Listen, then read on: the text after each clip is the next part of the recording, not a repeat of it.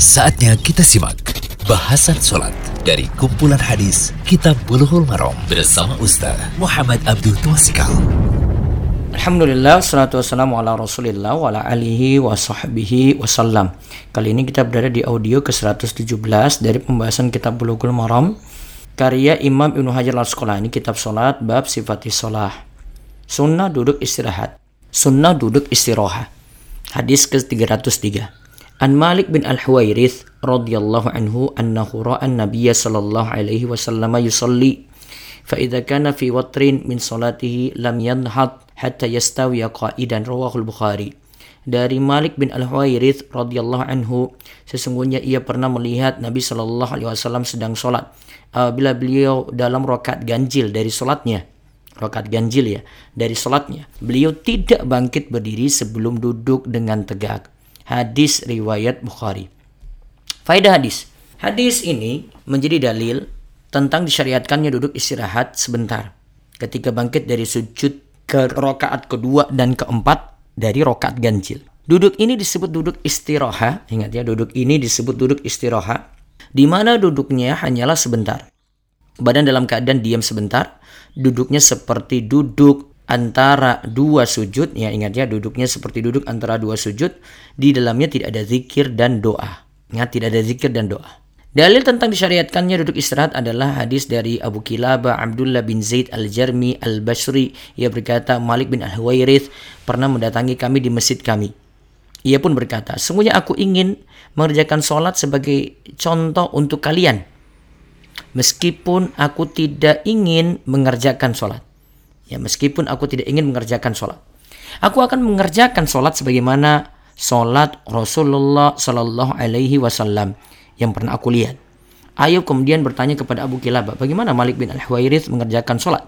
Abu Kilabah menjawab, Misla syekhina hadha.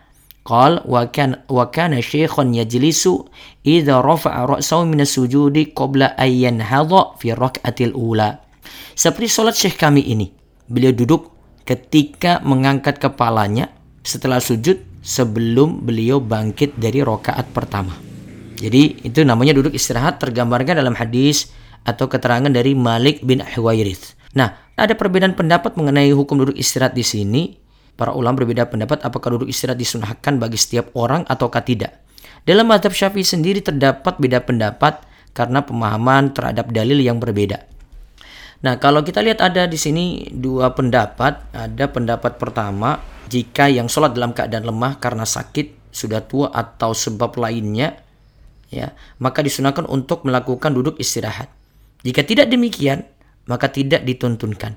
Inilah pendapat dari Abu Ishaq Al-Maruzi. Kemudian ada pendapat kedua, disunahkan bagi setiap orang untuk melakukan duduk istirahat. Ini setiap orang ya. Inilah pendapat dari Imam Al-Haramain dan Imam Al-Ghazali. Al-Ghazali berkata bahwa ulama mazhab Syafi'i sepakat pada pendapat ini. Jadi mereka sepakat pada pendapat kedua, yaitu setiap orang boleh melakukannya, bukan hanya orang yang sudah dalam keadaan tua atau dalam keadaan sakit. Jadi pendapat yang terkuat duduk istirahat tetap disyariatkan, alasannya karena Nabi Shallallahu Alaihi Wasallam melakukannya. Perbuatan Nabi SAW menunjukkan bahwa hal itu disunahkan, bahkan disunahkan untuk setiap orang. Selama tidak ada dalil pengkhususkan di sini ya. Maka duduk istirahat adalah duduk ringan, bukan lama. Ketika bangkit ke rakaat berikutnya, bukan bangkit dari tasyahud. Ingat, bukan bangkit dari tasyahud. Kemudian Imam Nawawi rahimahullah berkata, duduk istirahat tidak ada pada sujud tilawah tanpa ada ikhtilaf di antara para ulama. Ya, di sini tidak ada dalam sujud tilawah. Terus Imam Nawawi juga berkata, jika imam tidak melakukan duduk istirahat, sedangkan makmum melakukannya itu dibolehkan yaitu dibolehkan ya karena duduknya hanyalah sesaat dan ketertinggalan yang ada hanyalah sebentar. Ini juga kata Imam Nawawi dalam Al-Majmu'. Imam Nawawi menasihatkan tentang masalah duduk istirahat ini sudah sepatutnya duduk istirahat ini dilakukan oleh setiap orang. Karena hadis yang membicarakan hal ini adalah hadis yang sahih dan tidak ada pertentangan dengan hadis sahih yang lain. Maka patut kita amalkan. Tak usahlah peduli dengan orang yang mudah-mudahan dalam meninggalkannya. Allah Ta'ala berfirman, Qul in kuntum tuhibbunallah fattabi'uni yuhibbukumullah wa yakfir lakum dhunubakum. Katakanlah, jika kamu benar-benar mencintai Allah, ikutilah aku. Niscaya Allah mengasihi dan mengampuni dosa-dosamu. Surat Ali Imran ayat 31. Juga Dalam ayat yang lainnya, "Wa ma atakumur rasulu fakhudhuhu." Apa yang diberikan Rasul kepadamu maka terimalah. Ya. Apa yang diberikan Rasul kepadamu maka terimalah. Artinya lakukanlah. Terus bagaimana cara membaca takbir intikal ketika melakukan duduk istirahat? Bagaimana cara membaca takbir? Ya, terutama di sini kita maksudkan adalah takbir intikal karena takbir intikal itu takbir untuk berpindah.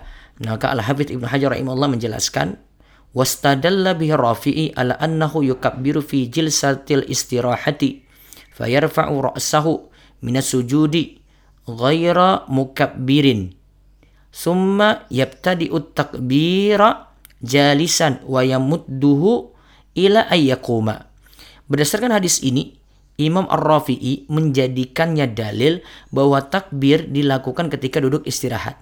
Caranya adalah bangkit dari sujud tidak membaca takbir, jadi bangkit dari sujud tidak membaca takbir, kemudian kita duduk istirahat, kemudian mulai takbir di posisi duduk, lalu dipanjangkan hingga berdiri. Demikian keterangan dalam At-Talkhis Al-Habir. Semoga jadi ilmu yang manfaat. Allah yubarik fi. Demikian bahasan sholat dari kumpulan hadis Kitab Bulughul Maram bersama Ustaz Muhammad Abdul Tuasikal.